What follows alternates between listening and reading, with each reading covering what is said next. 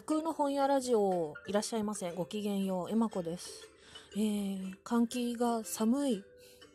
はい。あの北海道はじゃなくてもかもしれないんですけどまだちょっと寒いです。ゴールデンウィークぐらいまで寒いです。でもゴールデンウィークくらいになるとちょうど札幌組んだりでは桜が咲いてる頃なんで散り始める頃かな。あの見ながらジンギスカンとかっていうのが風物詩だったりするんですが今年はまあ難しいですかね。家の中で羊を焼こう。はい。えー、っと今日も朝からちょっとしんどかったんですけど仕事から帰ってきて早々に、えー、窓を開け放ち、えー、積み上がったままの自分家の蔵書しかもほぼほぼブックカバーがかかっててどれが何の本やらわからないその辺りを発掘しましてあの表紙をめくってタイトルを改めてっていうのを23冊やるとだいぶ気分が上がりました、えー、あの自分のご機嫌を取るのが得意です。で今日はあの銀河鉄道の夜宮沢賢治のこれをちょっとあの持ってる本を集めて見比べたくってちょっと用事があって。で今発掘したのが3冊ですね。えっ、ー、と新潮文庫の新編のやつとこれはあの毎年夏になると文庫のフェア100冊フェアがありますけどそれで特別限定ブックカバーみたいなのがかかった時にもともと持ってるのにもう1冊買ったやつ。と、えー、角川春樹事務所の春樹文庫280円文庫じゃないかな？っていうやつ。と,、えーと、福武書店っていうこれ古いんですけどあのハードカバーの1冊。今この3点が出てきました。でもともと日本語で書かれた文芸作品なので出版社が違おうと話の内容自体にはそんな違いはないわけです。出版社でこう注釈入れたりとかあの想定が違ったりとか1ページに何文字何行入るとかそういうのが細部が違うだけなんですけどまあ、あの編集した人がこの物語をそれぞれどういうふうに見せようとしたかどういう本に仕上げようとしたかっていうところをちょっと見比べたくってはい。持ってきました。でも多分まだ何冊か生まれてると思うんだよな。実家行ったらもう1冊ぐらい出てくるかもしれないし。はい。なんで同じ本買っちゃうんでしょうね。あの気分です。はい。そういうこともやる。で今日はあの銀河鉄道の夜の話をするために録音してるわけではないんですけど、えー、今日4月13日です。でこの10日後にある記念日があります。これは日本ではあんまり普及しなかったというかあんまり知られてなくって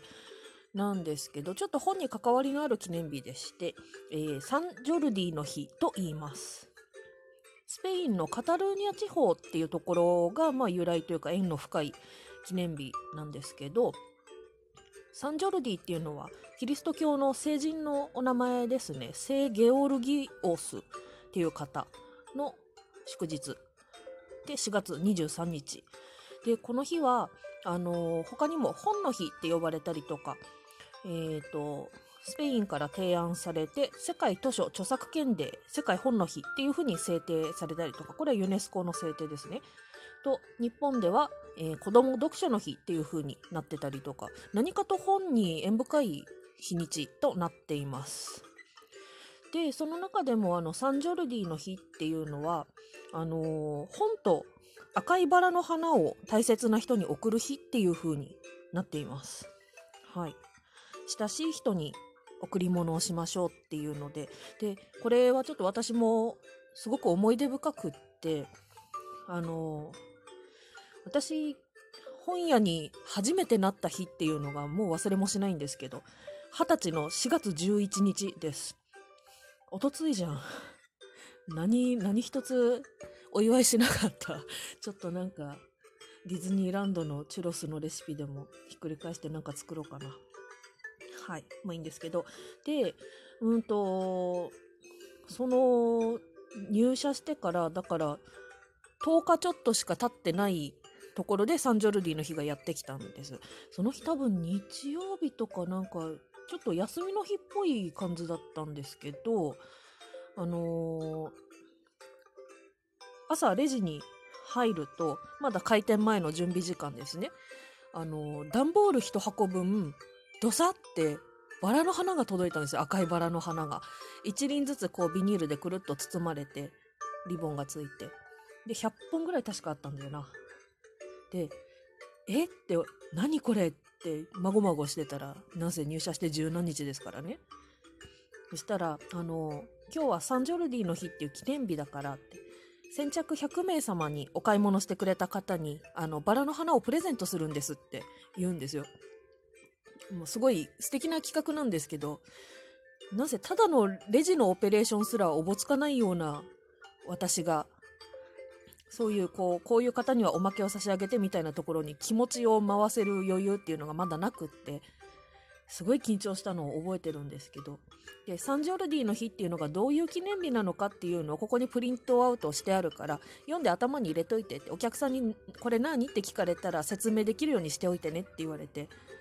朝の準備時間の10分20分でそれをやらなきゃいけなかったっていうなかなかあの緊張しつつも企画自体は本当にあなんか素敵だなっていう。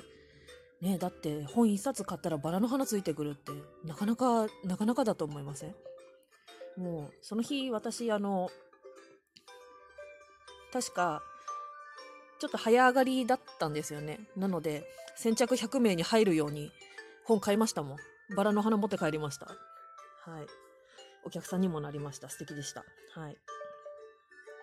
でこれは今検索すると説明してるホームページっていうのが当時よりもちょっと増えてはいるんですけどあのサンジョルディの日に本とバラの花を贈る日っていう風にその本とバラの花っていうのがどっから由来が来ているのかっていうところまではあんまりどこ見ても説明されていなくって半ば記憶を頼りにあと一応1ページぐらいはそういう話が載っていたので答え合わせをしながらっていう感じであれなんですけどあの、まあ、スペインのカタルーニャ地方が一応縁の深い記念日ってさっき言ってるんですがスペインっていう国はあのフランコ独裁政権っていうそういう政権が立ったことが結構長い期間あってその時にあのカタルーニャ地方の人たちっていうのが公用語として地元のカタルーニャ語っていう言葉を使うことが禁止されたと言われています。自分たちのあの地域の言葉、まあ、母国語っていうのはスペイン語はスペイン語であるので方言みたいなものって思っていいんでしょうかね。ちょっとここは不確かで申し訳ないんですけどでもこう自分たちのアイデンティティに関わる部分ですよね。そういう言葉をあの自由に使えないその言葉で喋る表現すると、まあ、罰せられるようなそういう時代を過ごした方たちがいたわけです。であのー、そういう独裁政権がわーっと終わってでカレンダーの上にもサンジョルディの日っていうのがまた記されるようになってきた。でそういうこう言葉を取り戻した記念日っていう認識もあったっていうそういう説明が私があの入社したての時には教えられたことだったんですよね。それであの記念して本を送るようになったっていうことでした。バラの花っていうのは特に赤いバラの花っていうことらしいんですけどこれはちょっとなんか神話めいたものがあってなんかこうカタルーニャ地方におっかないドラゴンが住んでたんですって。でこのドラゴンの怒りを収めるためにあの生贄を捧げていた？んですけどとうとう王様の娘王女様が生贄になる順番が来てしまったと。でこう今にも王女様がドラゴンに襲われようかっていう時にさっそうと助けに来たヒーローがサンジョルディだったっていう。でこうエイヤとドラゴンを倒して流れた血が赤い血が流れてってそこがなんか赤いバラっていうのの由来になってるっていうようなそういう逸話がこう検索すると出てきます。この辺をこう合わせて赤いバラの花と本を送る日というふうに今はなってる様子です。で一応これが日本にも紹介されてる記念日ではあるんですけどあんまり定着しなかったらしい。なんかこうバレンタインデーとかの定着っぷりとか日本独自の進化ぶりっていうのはもう目を見張るものがあるというか、ちょっと勢いがすごくて、私などは一歩引いたところで見守りたい時もあったり、むしろ自分用のチョコレートを買い漁りたい時もあったり、そういう記念日にもはやなってるんですけど、あんまり、こう、サンジョルディの日っていうのは、私が初めて知った時も、二十歳の頃にも、やっぱそれが初耳でしたし、毎年毎年4月末くらいになると気にかけているんですけど、どこからも聞こえてこないっていう、マイナーも甚だしい記念日のままなんですけど、でもまあ自分でそういう素敵なイベントに携わることがありましたし、まあ心は常に本屋と言っている身なので、ちょっと押していけたらなっていう気持ちがずっとあります。なので、4月の23日、今年は木曜日です。もしよろしければ、なんかちょっと気持ちが向くようなことがあったら、大切な人に本と赤いバラの花をお送りしてみてはいかがでしょう。今日はそんな提案がしたくて、はい。あと10日に迫ったところで、まあ、当日に放送しようって最初思ってたんですけど、当日だと何の準備もできないじゃないっていうので、ちょっとフライングして、準備期間を見込んで今日配信させていただくことにしました。とは言っても私もなんかバラの花と本を送るかって言われたらやらないかもしんないな。自分用になんか見繕おうかなと思います。そう、ちょうど16日に予約した本が1冊入るはずなので、それを楽しみに。はい。では、換気で寒くて若干震えながらの配信でした。えまこでした。